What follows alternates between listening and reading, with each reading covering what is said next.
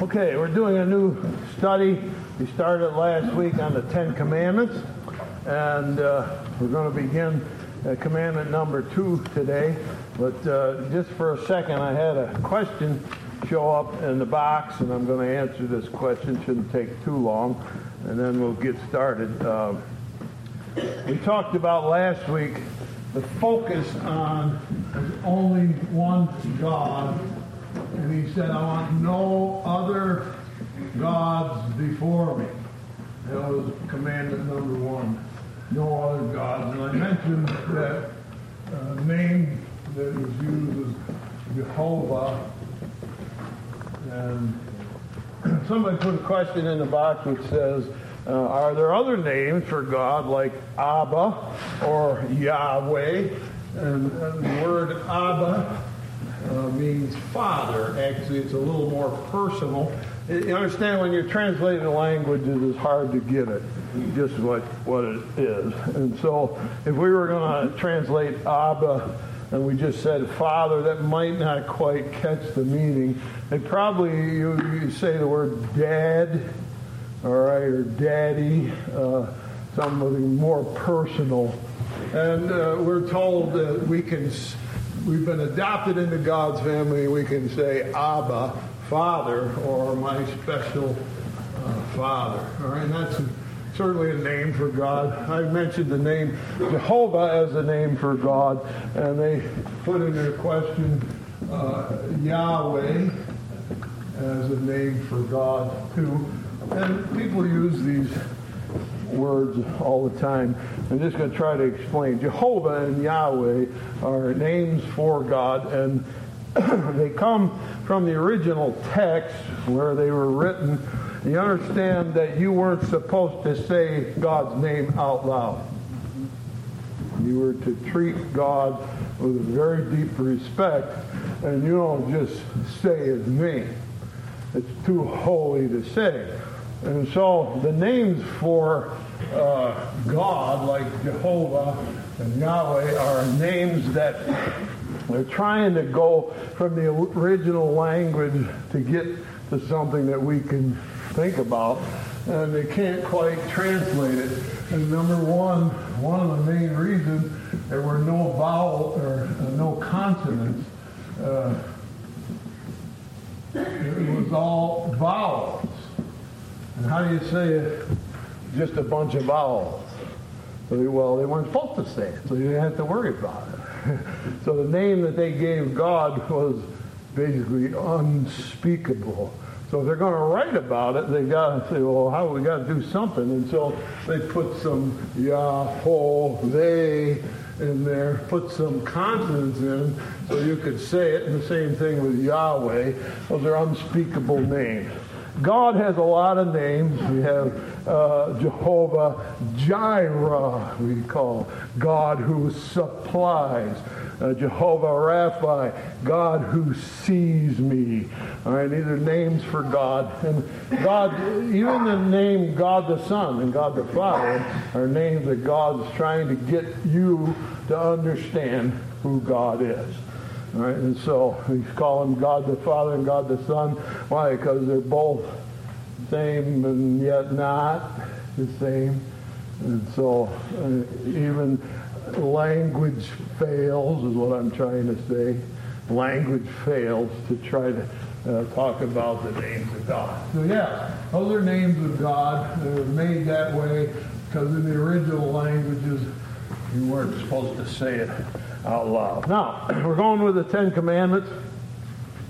And people will say, well, these are sort of relics from the past. And 5,000 years ago, Moses gets up on the mountain, talks to God, and God carves in stone these Ten Commandments. And so that was for another generation, another time. This is just a relic from the past. Let me get you straight on that.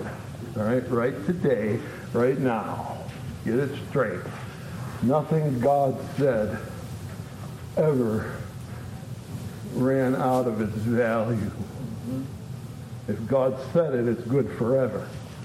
All right? You can't say, well, God was talking to somebody else. That's not who God is. He is the ultimate communicator. And Jesus Christ is called the Word because he's communicating the mind of God. All right? And he comes down here to tell us what God is like. Nothing he said ever was archaic. Nothing God said ever said, well, that's that kind of ran out of time. It's not of any use. Everything God said is useful, and we talked about the first commandment last week. I shall have no other gods, and the exclusivity that God expects when we approach it. All right, now we go to Exodus chapter 20, where our text is. We start with the second commandment in verse 4. So Exodus 20, verse 4. Thou shalt not make unto thee any graven image or any likeness of anything that is in the heaven above, that is in the earth below, that is in the water under the earth.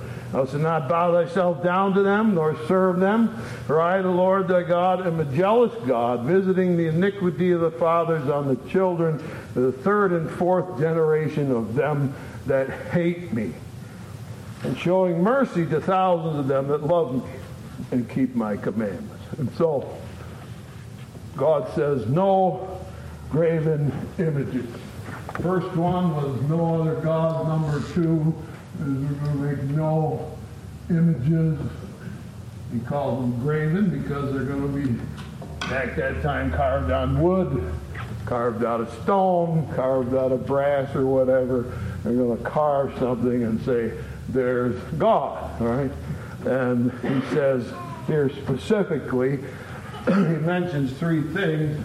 He mentions the air, and he mentions uh, the land, and he mentions the sea. He says, I don't want graven images. I don't want you to form any kind of a God from the air, from the land, and from the sea. And God understands the human heart, certainly, uh, because uh, when you think about the sea, of course, you think about a fish. Did anybody ever make a fish god? Yeah, you know I've talked many times about Dagon, the Philistine god. He's what? Half fish, his head, and half man. All right? In other words, you got fish for brains. All right? You don't want a god with fish for brains. All right? And so there's Dagon. He was a Philistine god. Uh, in the land, of course, we got cows and bulls, and the Egyptians had their god Horus, who was half man and half bull. Once again, the brains are a bull. And if you, any of you ever been around a bull, you know they're not overladen with brains. Okay, so you got a cow's head. And why? Why do they do it? And there are certainly those who have eagles, all right, and they made gods that look like eagles. The Egyptians had those things. And God mentions those three things. Uh, he says, You're bound to make a God out of something like that. Why? Why would you do that? Well, there's an attempt on your part to degrade God. Right? And that's what he says. There's people, he says, who hate me. Why are they making a fish God? There's my opinion of God. He's got fish for brains. Right? That's my opinion. So definitely an attempt to degrade God, and he says it's not. We say, well, in the Old Testament they did that, uh, but you know, usually God's people. Oh, yes, they did. When Moses is up getting these Ten Commandments from God, comes down off the mountain. What did they make? A golden calf from the land. And they said, What? There's the God that brought us out of Egypt. They pointed to that golden calf. And that's when Moses said, smashed the Ten Commandments, went back up to talk to God some more. And, uh, you know, that seems to be, you say, well, that's kind of an Old Testament idea. People don't do that anymore. We don't make graven images anymore, or do we? I remember when we were first starting, before we looked at this building, somebody said to me, the little Catholic church down the road uh, is for sale if you want it. I said, well, I'll go over and check it out. So I went to a service in there, and it was an unusual experience. Uh, I knew everybody in the church Those they're my neighbors, people that lived right around there. And these are all regular, good old conservative people. I knew everybody except for the preacher. And he was talking about the barbarian conservatives who blah, blah, blah. And I'm thinking, that's what all these people are. What do you call them barbarians? And but the thing that got, kind of made me chuckle was he stood up in the front, and on that side he had two big old statues, and on this side there was three. So there was five statues on a stage as big as he was. And I'm thinking, if I'm ever going to stay there, they got to go. I'm not, not going to have them there. And you say, well, they just, well, it depends on how you treat that little statue. Do you think that if you kiss its hand or something, that you've done something? I wouldn't say it was so unusual in these days uh, for people to make a graven image anymore.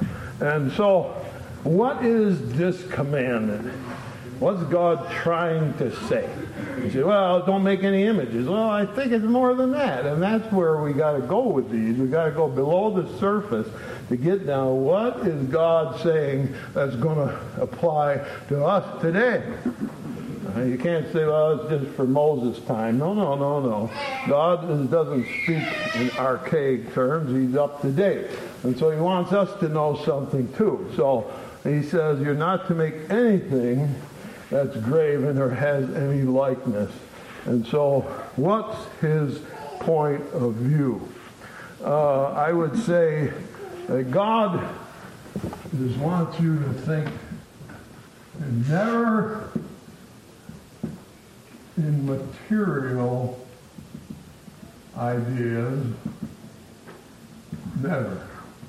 But you always think of spiritual connection between us and God. John chapter 4. John's Gospel, chapter number 4. Let's take a look there. Jesus will explain this to us very clearly. He's talking to the woman at the well, John chapter 4, verse 23. The hour cometh, and now is, when true worshipers shall worship the Father in spirit and in truth. For the Father seeketh such to worship him.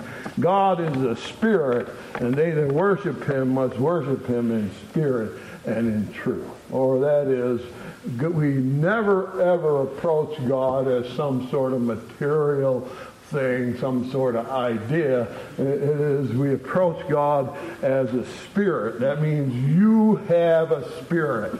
You have a soul. Inside of you is an inner person that happens to be connected to a body right now. Someday they'll throw my body over in the dirt the next road over and I'll be free of this thing. All right, I'm okay with that. that sounds great. Uh, but uh, there's a spirit in us. And he says, when you're talking to God, when you're communicating with God, he's a spirit. He says here, God is a spirit. Doesn't say God has a form because if he's a spirit, he doesn't have a form. He said he's a spirit. And now you're going to communicate to him with your spirit. Your inner person is going to talk to a spirit. And that's how we want you to approach God. So don't ever come to God and say, well, you know, uh, here's here's your statue and and so we say well should we have any statue well there's a picture of jesus right up there mm-hmm. right? Doesn't hurt to think about that manger and what went on there. Right? But you, you didn't blow a kiss before you left, did you? I didn't. I look at it and I think, wow, that's really quite a thing that he's born in a stable with cows looking over the fence. And, and it helps us to think, but it's the way that we treat things that's really important, right? And so we have to learn that God is never to be conceived of as material, but always to be conceived of as spirit. And Jesus says, here's the way it's supposed to work. You're supposed to approach your spirit to God's Spirit. They that worship Him must worship Him in spirit. Inside of you is where you worship God. All right? Now, uh, that gives us a thought about this. Uh, and Jesus says, look, look, just back a couple verses. Uh, verse 20, John 4. Our fathers worshipped in this mountain, and you say Jerusalem is the place where men ought to worship. Jesus said to her, Woman, believe me, the hour cometh when you shall neither in this mountain nor yet in Jerusalem worship the Father. So they were on Mount Gerizim, and that's where uh, the Samaritans worshipped. Uh, Mount uh, Gerizim. And she said, Well, this is where we worship and you worship in Jerusalem. Jesus said, nah. The day is coming when your mountain isn't going to work and where my mountain isn't going to work either. So why would you connect to God a place? We're supposed to worship him in spirit. And then you're going to say, well, I can worship him in Jerusalem, or I can worship in Mount Gerizim, or I can worship in East Shell. Something wrong with that, see? So if you assign to God a place, is that a material thing? Yeah, it is. So what if you say, well, I can worship God in Jerusalem, and what if you say I can worship God in East Shelby? Well, we hope that that's true. But if you think that a place is where you worship God, then what can you do? I can get away from God. Let me guarantee you there have been people who attended here who won't come back because they thought they've escaped God. Yeah? We go over to East Shelby and they talk about God all the time and, and singing and all that, and we don't have to. We can get away from that. Just stop coming. There, we got rid of God. No, they didn't get rid of it. Not for one second, because God is not tied to a material place not Jerusalem, not East Shelby. So we get the concept in our minds uh, that more than just a material carving, it's a material place or it's an outward form of some kind an Old Testament sacrifice. They say we come, we bring our lamb in, and we give the sacrifice. If you don't approach God in your spirit and say, God, I'm here to make a sacrifice for my sins, you can go up there, kill a thousand lambs, and walk away and never contact God. And that's what God said. That's why God said in the Old Testament, I hate your sacrifice. I hate them. He said, they stink. It's supposed to be a smell that went up to God and was pleasing. He says, it stink. I hate it. Why?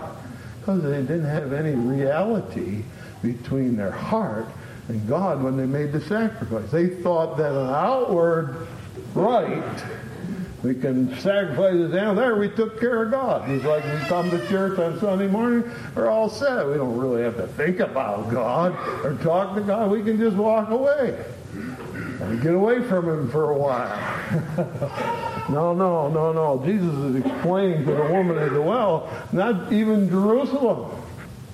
That's not the way it works. He said, uh, there's no outward approach to God that you can do that's sufficient.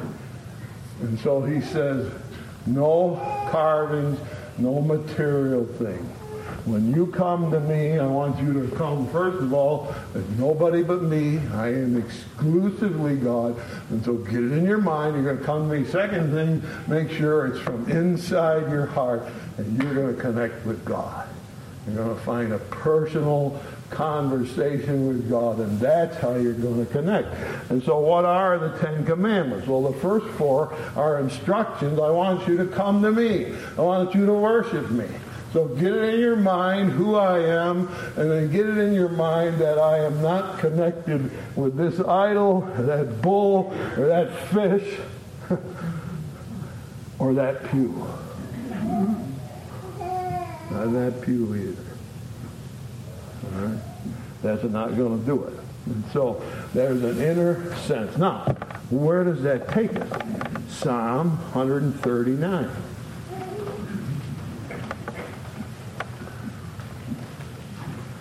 Psalm 139, one of the great Psalms of David.